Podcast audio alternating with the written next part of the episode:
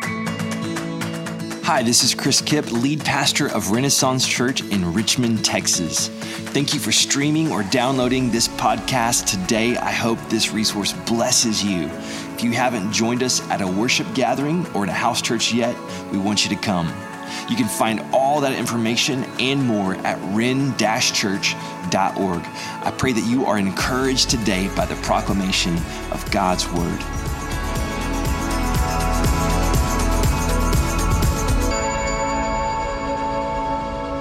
Well, um, we are in the midst of a series called Giants Will Fall, and this has been uh, just, I, think it's been an amazing series for us as a church as we look at the big things of life, right? The, the big obstacles, the things that feel Goliath. And the very first week that we um, did the series, we, we talked about the true hero. We looked at the story of David and Goliath, and if you remember, we, we talked about Jesus being really the true and better David. When, when we read that story of David and Goliath, we put ourselves in David's shoes thinking, I'm the hero, right? I, I'm going to slay the giant.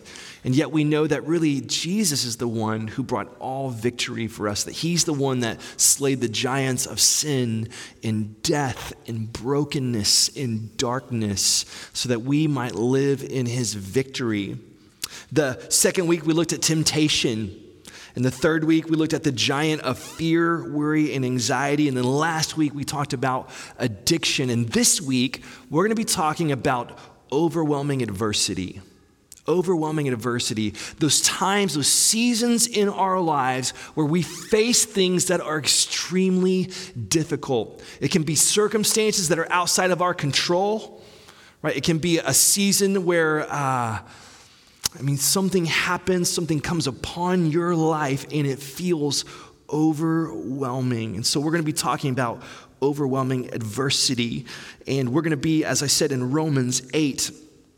Before we read that, um, you know, if you've embraced a theology that doesn't allow for there to be adversity or suffering, then you're going to misinterpret some key moments in your life. And you're going to have to explain away or dismiss vast portions of the Bible. There's this idea floating around that God will only allow there to be blessing and only prosperity and only health. And the thing is, that's just not true. We live in this overlapping of the kingdom of God being at hand right now. It's what Jesus taught. He said it. Hey, repent, believe. The kingdom of heaven, the kingdom of God is at hand. And he demonstrated it by healing the sick and setting the oppressed free. People that were in darkness and in bondage came into the light and came into freedom, right? Jesus inaugurated that, and that is still going on today.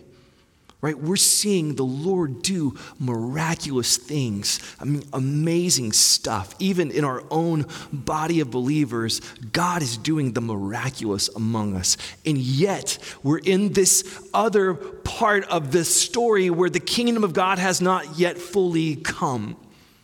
Revelation 22, Jesus says, I am coming soon. My reward is with me meaning that he will return and that kingdom will fully come. There will be no more sorrow, no more tears, no more sadness, no more suffering. It will all be well. And we're in that overlapping place where believers in Christ that love Jesus with all their hearts and follow him are in the midst of struggle, in adversity in suffering. I had the opportunity this week to watch a documentary called Love Cost Everything. If you haven't seen this before, it's really, really good. It was well done. It came out in 2011. And it's about the persecution that uh, Christians are suffering all around the world. And I just watched story after story. I mean, heartbreaking stories of people who have suffered much, who've given their lives or had family members killed and they're out there proclaiming the gospel, loving Jesus, doing everything right. And so when you say to me, no, know, only, I mean, only prosperity, right? Only well being, and I'm like, ah, No, no, no, no. That's not how this seems to work. And so I want to talk about overwhelming adversity this morning. So let's read together from Romans 8. This is, again, I said this last week, Romans is, is not the easiest book in the world. It, it's got a lot of theology, a lot of depth, and so we're going to walk through this together. Verse 18.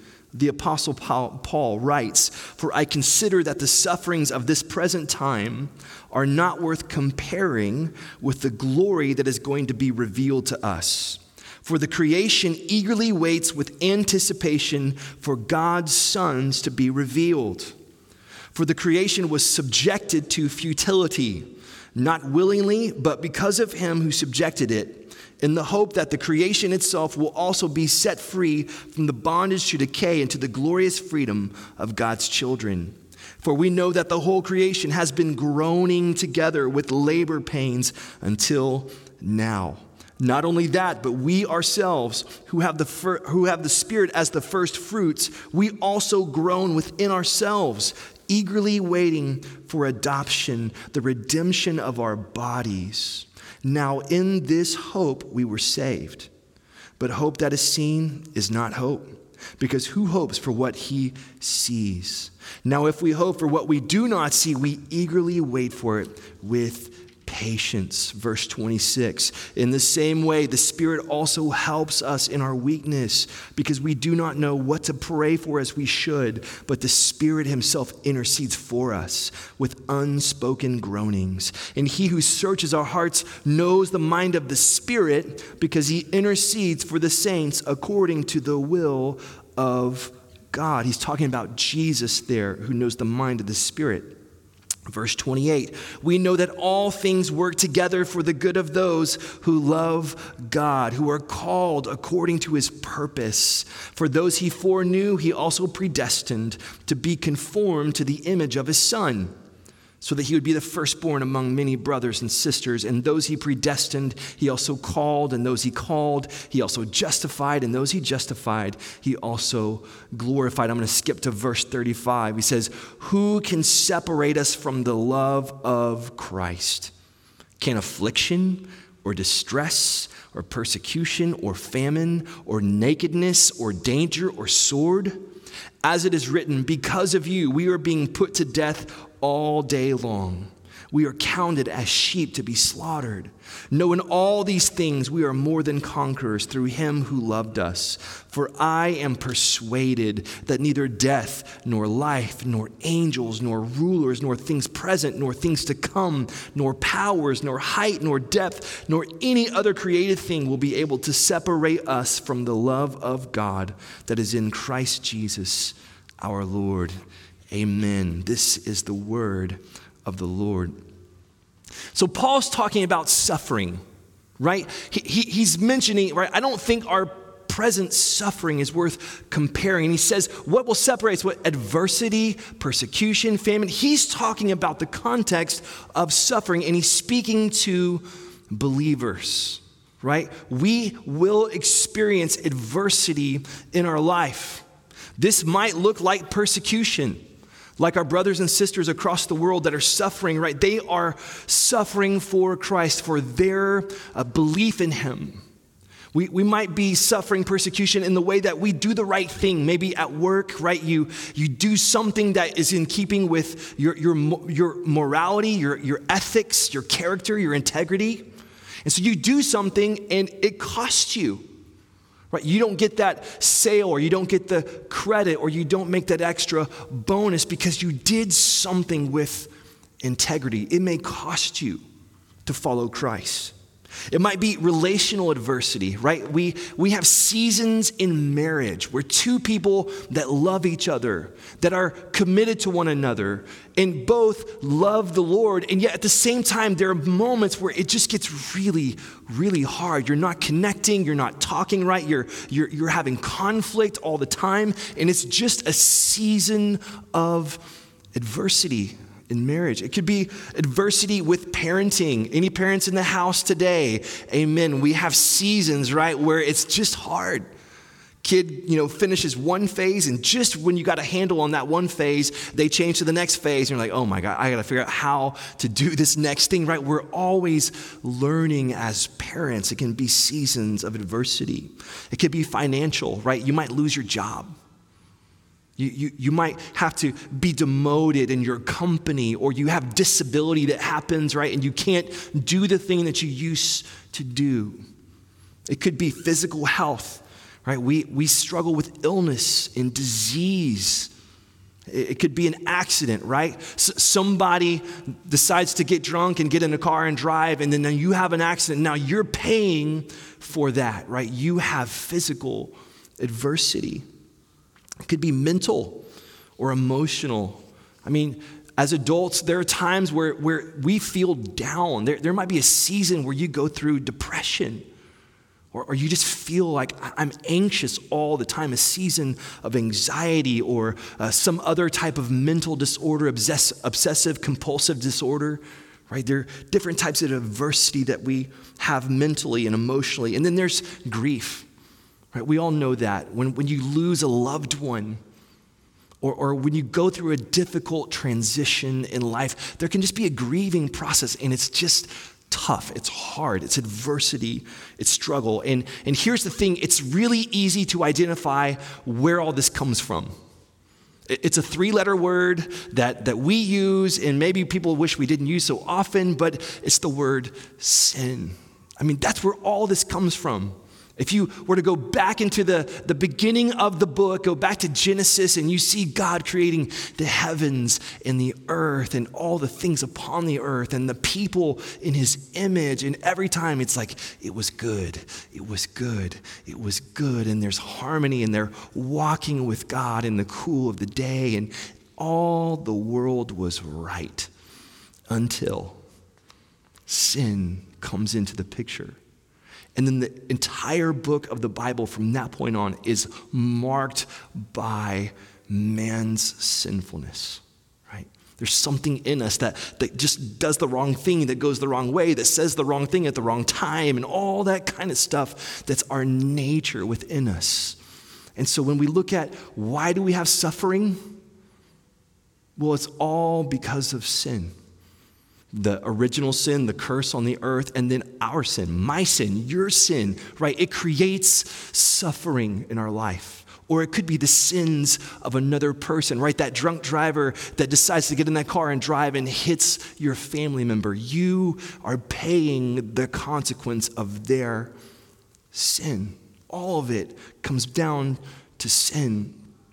And we have an adversary we have an enemy. There are two forces in the world. We know that all things are subject to the Father, that He is the sovereign one, and yet in this age there is the ruler of the world. His name is Satan, and he is at work in the earth. It just is reality. He exists. And there is oppression and affliction and adversity that comes out of spiritual attack. And so we have this adversity that touches our life, right? We, we know where it comes from and we know that we're not promised a life without it. I wish I could tell you, man, follow Jesus and everything will go well with you. Right? Life will be a breeze, right? The reason why you have problems is because you're not walking with the Lord. But if you started doing that, then, man, everything would fall into place. The universe would align, the stars would align, the angels would sing, and you would just be like the happiest uh, uh, person that never, ever had a problem again. And the reality is that that isn't the case. And if you've been told that, you were told wrong. Because we're not promised a life without adversity. But here's what I want to say to us this morning, and I'm going to spend some time in this verse unpacking it.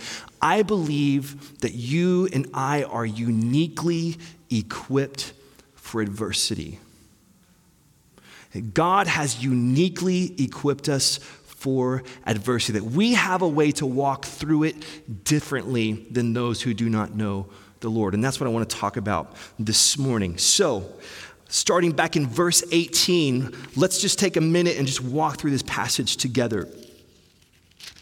This is what Paul writes For I consider that the sufferings of this present time are not worth comparing with the glory that is going to be revealed to us. See, the first way that God has uniquely equipped us for adversity is a different perspective. You and I have a different perspective. If you're a person who follows Christ, who, who seeks Him, you have a different perspective. And what Paul says is this it's, it's this adversity that you're facing right now is not worth comparing with the glory that will be revealed to you. We're in that time of year right now uh, where we're, uh, you know, school is ending and summer is beginning, and many of us are making plans to travel right? And if you've got kids and you've ever traveled before, you know that that's not always an easy thing. Like our kids, man, we, we have three boys. And so when we travel, my parents will sometimes fly us on a vacation, right? They pay for the flights and everything. It's awesome. But the, the week before we leave, we're like, oh my gosh, like all the laundry has to get done, like who's gonna feed the dog and the cat and the guinea pig, right? You're trying to figure out what to do with all the stuff in your life. You're, um, you're trying to get all of your clothes into a little bag that's, that gets smaller every year, and then it has to be under like 40 pounds now or something, right? So you get there and you don't wanna have that, like, oh gosh, it's over. Here's $5 million, so you'll check my bag, right? So you, you're trying to get all your kids' stuff crammed into a bag. And, and then when you get to the airport with your kids, you're like, Dear Jesus, help me. Because we've all been the families, if you have kids and you've flown and your kids are screaming, and all the people that don't have kids are just looking at you like, What is wrong with you people? They're all getting angry, right? You feel their eyes burning through the back of your head because your kid's screaming. And there's great pain involved with traveling. but you picture yourself on that beach, right? You're like, Oh man I can just see us by the pool. I can see us on the beach. You, you, you know that, man, it's difficult to get there, but it's not worth comparing with the joy that we're going to have on that vacation. And that's kind of what Paul's saying. He's saying, look, believer in Christ, when adversity comes your way, you're not hopeless. You're not filled with despair. Because those that don't follow Christ, this life is all they have. And if this life is hard, sorry, it's the only one you got. But to the believer in Christ, he's saying, look, no, no, no, no, no. Glory is coming. It will be revealed to you, and this is not worth even comparing. You're going to get there you're going to be with the Lord. You're going to be there in heaven in glory, and you're going to say, I don't even remember what that was like. I remember it being kind of hard, but man, it does not compare with this. So worth it. We have a different perspective. We also see this in verse 28 when Paul writes this. This is the classic verse when it comes to talking about adversity, right? This is what we quote to each other. We put it on our Facebook wall. It says, We know that all things work together for the good of those who love God, who are called according to his purpose. Right? We have a way of seeing adversity and seeing suffering and saying, I don't know how, but somehow God's going to take all this stuff and use it for good. I can't remember who wrote this, but he said, Life is only understood in reverse. It's only understood in reverse, meaning we're going to look back on all the seasons, the, the difficult times, the struggles, and be like, oh, okay. I see what you were doing there. I, I see. Right? And notice this when, when he says that he, he causes all things to work together. He doesn't say that God causes all the bad things to happen for your good. It doesn't say that. Meaning this God is not evil. He does not tempt with evil. He does not cause evil. He is perfectly good. Evil, suffering, adversity is not from God's hand. He's not the angry, uh, maniacal tyrant like throwing down a little cancer over there and throwing down a little uh, depression over here. That's not how this works. He's, he does not cause all these evil things. He is good. It is his nature. He's a healer. He's a restorer. He's a redeemer. He's a rescuer. He's a helper. This is what the scripture says over and over again. He is not evil. He will allow evil. He will allow suffering. It may come your way, but He, in His sovereignty, has a way of working it for good every single time. So He doesn't cause evil, but He can use it. He'll work through it. And so, you and I, when we see these seasons in our life, we can look back and say, okay, I, see this differently. I have a different perspective. The, the, the, second thing that I believe that Paul says to us here is that you and I are uniquely equipped for adversity because we have a secret source of joy. In verse 26, Paul writes, In the same way, the Spirit also helps us in our weakness because we do not know what to pray for as we should, but the Spirit Himself intercedes for us with unspoken groanings. And He who searches our hearts knows the mind of the Spirit, because He intercedes for the saints according to the will of God. What he's saying is that within the life of a follower of Christ, there's something happening that is unseen, it's invisible. There's, there's a realm, a spiritual realm, where the Holy Spirit is indwelling a person. Right? He lives in you and he is working in your heart. And, and there's things that he's bringing out and, and, and prayers that are being offered that you just don't even know how to put into words.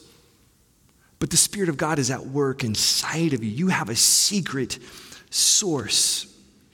We, um, we, we, looked at um, John 4 whenever we were starting the church. The very first series we did was called the I Am series, and we looked at some I Am statements of Jesus. And we looked at the woman at the well, the Samaritan woman at the well. And Jesus um, sees the Samaritan woman, which he's breaking all kinds of cultural rules by talking to this woman, right? He's a Jew, she's a Samaritan, he's a man, she's a woman. I mean, he is crossing some major boundaries to do this. And he asks her for a drink. And she's like, How do you, a Jew, ask me, a Samaritan, for a drink? And he says, If you knew the one who asked you for a drink, right, you would ask him for a drink, and he would give you living waters. Later on in that conversation, he says to her, Whoever drinks from the water that I will give him will never get thirsty again. In fact, the water I will give him will become a well of water springing up in him for eternal life. You see, the unashamed offer of Jesus is life, like deep, deep wells of life and that well doesn't stop flowing when adversity comes. The well doesn't run dry because I'm going through depression or because I'm going through persecution or because I'm going through whatever thing is happening in me right now. The well does not run dry. It is a secret source of joy that is unstoppable. It comes from the throne of God, the one who is full of life and unceasing. He is full of life and offers life to us. I, uh, I hear these stories every now and then. Maybe you've heard a story like this about grandma's secret stash of money. If you uh, have a, a, grandparent that lived during that Depression era, and when all the, the markets fell, people lost all confidence in banks and in investments. And so these people would cut out pieces of their sheetrock and their wall and they would stuff their money inside, or they would have a, a floorboard that was loose, right? And they would, they would hide the money or they put it in the mattress, right? And, and there's stories of people uh, selling like old books that their grandparents had, and inside would be like $15,000 or, or people remodeling grandma's house and they find in the ceiling there was $20,000 worth of money just stashed up in the ceiling, right? They, they were storing something away. They, they had a secret stash. And that's what it is like for the believer in Christ. There's this secret place, a secret source for you. Right? It's, it's unseen, it's invisible, but it's the work of the Spirit of God within you. I love how the psalmist put it in Psalm 23, right? The famous psalm, The Lord is my shepherd, I shall not be in want. And he, uh, he writes in there that even though I go through the darkest valley or I walk through the valley of the shadow of death, right? Even in adversity, in struggle, I fear no danger, for you are with me. Your rod and your staff, they comfort me. And get this, he writes this You prepare a table before me in the presence of my enemies. You anoint my head with oil, and my cup overflows. He's saying this in the presence of adversity, when your life is totally like you're down at the curb of life, right? You are just on your face and you're looking out and you see the, the circumstances of life staring you in the eyes. He says, In that place, you prepare a table before me. Right? In the presence of my enemies, my cup overflows. You have a secret source of joy. The third thing, God has equipped us with an inseparable connection we see this in verses 35 through 39. I'm going to read this to us. It says, Who can separate us from the love of Christ? This is what Paul did. He would ask a question, kind of rhetorical question, and then he would go on to answer it. Who can separate us from the love of Christ? Can affliction or distress or persecution or famine or nakedness or danger or sword? As it is written, Because of you we are being put to death all day long. We are counted as sheep to be slaughtered. Then he answers this question No. Right? No, in all these things, we are more than conquerors through him who loved us. For I am persuaded that neither death, nor life, nor angels, nor rulers, nor things present, nor things to come, nor powers, nor height, nor depth, nor any other created thing will be able to separate us from the love of God that is in Christ Jesus our Lord. We have an inseparable connection when my kids were young, when they were toddlers, um, I used to see these things around. I don't know if they've outlawed them now or if they're like bad for kids because I don't see them anymore. But it was uh, like a little backpack thing that kids would wear, and they were cute, right? They'd be pink for the girls and blue for the boys, and they might have like monkey details or some other kind of thing. And it had like these little straps that go across, and on the back there was a leash. Parents, do y'all, y'all, y'all, know what I'm talking about? You'd see mom at the shopping mall and little Johnny's on the leash, right? Johnny gets a little too crazy. Shapap, right? She pulls Johnny back and he like he comes back. You know, he gets a little too adventurous or he wants to wander away. Mom's got Johnny on a leash. Now, if you were a child and you're, you know, in in uh, counseling right now because you're on a leash, right? I'm sorry for bringing up the pain of that. But I thought, man, that's a great idea, really. I have three boys, and I think, man, if I just had a leash on all those boys, I mean, bam, right? It, it, when, when I think about what Paul's writing, I think about this invisible leash. Like, like you're tethered to the heart of God with cords of love. In your life, you might be over here or over there. You're kind of, you know, you're, you're all over the place emotionally or spiritually, right? You're, you're all over the place. And yet, in the midst of all that, you are connected constantly with this inseparable connection to the love of God. Nothing can cut that cord. Like, no, no demon could do it. No, no adversity could do it, no suffering could do it. Nothing can cut the inseparable connection that you and I have to the love of God. And I love how he says it this here. He says it in verse 37. In all these things, we are more than conquerors. In all these things, what, what things is he talking about? Well, affliction, distress, persecution, famine, nakedness, danger, or sword. He's talking about suffering. He's talking about adversity. And here's how you conquer in adversity you pray a prayer and it all goes away immediately, right? No, it's not what he says. He says, In all these things, we're more than conquerors, for I am persuaded. And then he goes through the list nothing will be able to separate us from the love that is in Christ. This is how we overcome. It is through the love of God, like the living, present love that is with you every single moment of your life. This is our victory. This is what the gospel does. The gospel takes people like you and me who have a, a sin nature, that, that do things that are wrong. And Jesus says, Look, come, turn, think differently, follow me, and I will repair your connection to the Father.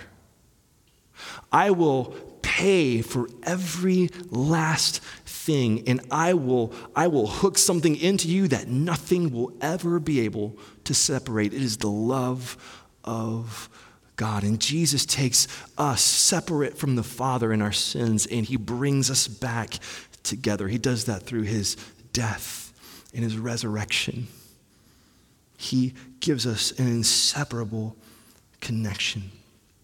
So, what do we do with adversity? Right? What, what's our response? Well, I have a few ideas for us this morning. The first is this keep it real. The oldest book of the Bible is the book of Job. You know anything about the book of Job? It's basically a guy who had everything taken away from him. It was a book of suffering.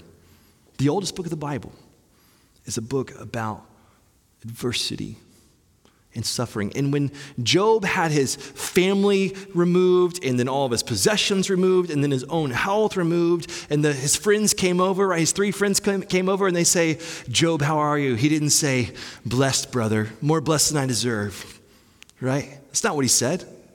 What did he do? He rips his robe and he weeps. He grieves. He's honest. And I think there's this idea, and, and, maybe it comes from how we're wired, or, or maybe the type of family we grew up in, but it's like, we're like, what pain? What adversity? What struggle? Right? When your child burns their hand, you don't like say, what burn? Why are you crying? There's no pain here, right? No, you bring them in and you say, Oh, I'm so sorry. I can see that. That looks really painful, right? You're just helping them grieve. Like that hurts. And I think there's this idea that we have that we can't be real. Like it's not Christian. Let me tell you this if you're denying pain in your life, that's not holiness, that's delusion, okay? You're delusional. You need to have a place where you can keep it real. The, the way that we do our church family is that we meet in house churches. And this is one of the ways that we just keep it real. Is like we have time every week. We just say, man, how are you? What's going on? How can we pray for you? And it's a place for us just to say, look, hey, uh, I'm in the middle of some stuff that's really, really hard. And I just want you guys to pray for me. Like, I'm hurting right now. I'm in the middle of some suffering. I'm in a battle. I'm struggling and it's a place for us to keep it real. You see, grieve, don't grumble. Grieving is acknowledging that there's pain. Grumbling is accusing God for being the source of your pain. The scriptures are clear. We're not to grumble. We're not to complain. That's not what God's called us to do, but we can be real about what's happening. So grieve don't grumble. The second thing is this let your adversity lead to intimacy. Let adversity lead to intimacy. In verse 29, we see this. Um, kind of, uh, if you're into theology, this might, I don't know, might make you struggle. Verse 29 For those he foreknew, he also predestined. For what? Oh, well, to be conformed to the image of his son.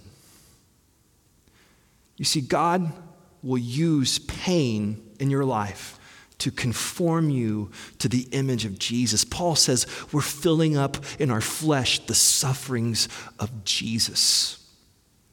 I've been reading a biography about a man by the name of Leonard Ravenhill, and this guy was legit. Um, just amazing. He was this amazing preacher, evangelist, prayer warrior, just traveled all over the world doing ministry. And when he was 44 years old, he was visiting a, a church in Chicago that was pastored by A.W. Tozer. He was doing some gospel meetings, and he and a friend had come from England to be at this. And in the middle of the night, there's a fire in the hotel. He's up on the third story of this hotel building in Chicago. There's a fire. He can't get down. There's smoke everywhere. He goes and knocks on the door of his, his traveling companion, the 74 year old man. He's totally unaware of what's happening. So Leonard Ravenhill lowers the man down the third story window. I don't know if he tied bed sheets together or whatever he did, lowers the man down, and then he jumps down three stories, shatters his feet, breaks his leg in three places, and breaks his back in three places. And he was in a hospital bed for the next year of his life. He uh, talks about pastors that would come to visit him on their way to the golf course. and they would say, God makes all things work together for the good of those who love him and who are called according to his purpose. And he would receive it and then think, man, as they're on the way to the golf course, they can quote that to me real quickly. Hey, God bless you. He's going to use this for good, right? Not encouraging. Thank you, though. And he wasn't encouraged until A.W. Tozer brought a little Chinese man. And this man had been a survivor of a persecution during the Boxer Rebellion. And this little Chinese man grabs his hand in that hospital bed and he says to him, May the Lord sanctify to thee thy greatest afflictions. That's King James, right? May the Lord sanctify to thee thy deepest afflictions. What he was saying was this May God turn this into intimacy. This man who was a giant of the faith. He was actually a, a, strong guy. He was a runner, right? His physical body was, was pretty impressive, and he lost it. He, he lost all that he had dates to, to preach these, these engagements all around the globe, and he had to cancel every last one of them. This man who had this amazing prayer life could no longer pray because he was in chronic pain. And he said he would just lay on his back and he would just worship. He would worship. He, he wrote about this time period in his life, and he said this I had been scheduled to preach around the world and I was lying in bed, shattered physically. I realized then that I couldn't always pray too well because of too much pain. I sure couldn't go preach anywhere, but I realized for the first time that I could do what God requires of us. I could worship Him. Personal worship became the great reality of his life. It was a divine assignment, a gift. Get this, a gift of suffering given to him to gain the depths of fellowship with Christ. Seven years later, he would write to a friend who was undergoing suffering, and he said this He said, Please remember that God is planning for thee in love. God is never capricious, never moody, and he never experiments with us. He plans all things, always, in love. I want to encourage you if you're walking through adversity, if you're going through suffering, don't grumble, but rather let God turn that into intimacy. Learn to worship. And if Satan is the source of your adversity, make him pay. You know how you make him pay? You just go harder after Jesus, right? You love him, you serve him, you worship him, and Satan will he will rue the day that he brought adversity into your life.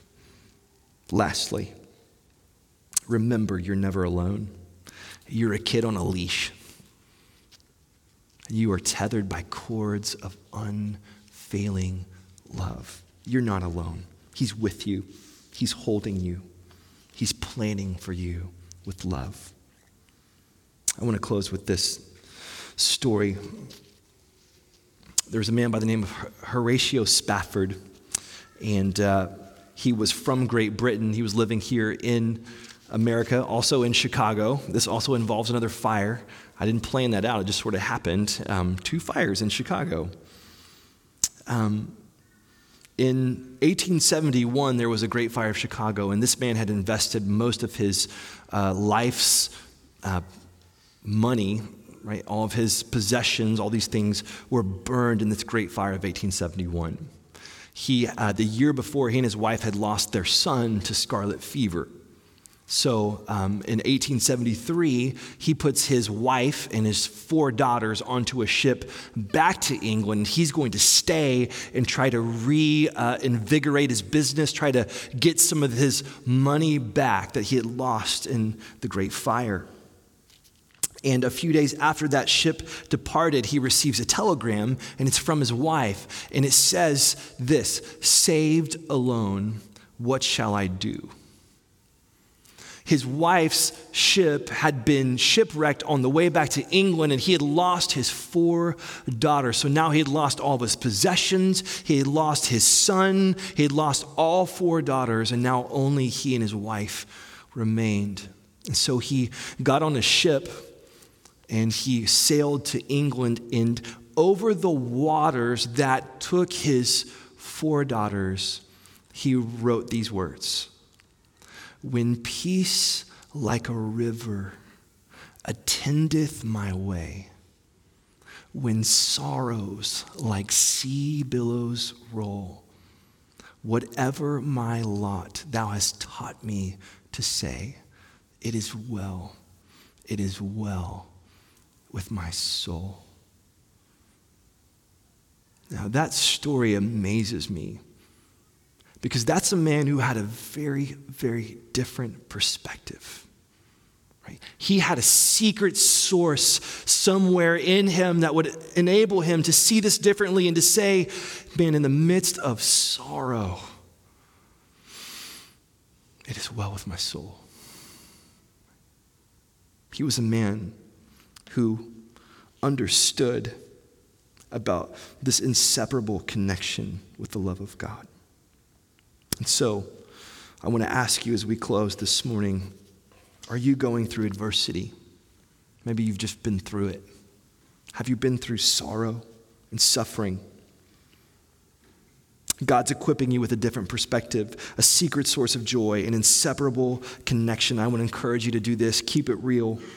Let adversity lead to intimacy. And remember, you are never, ever alone. Let's pray together. Thanks for listening to this episode of the Renaissance Church Sermon Podcast. To contact us or find out more information, visit ren-church.org.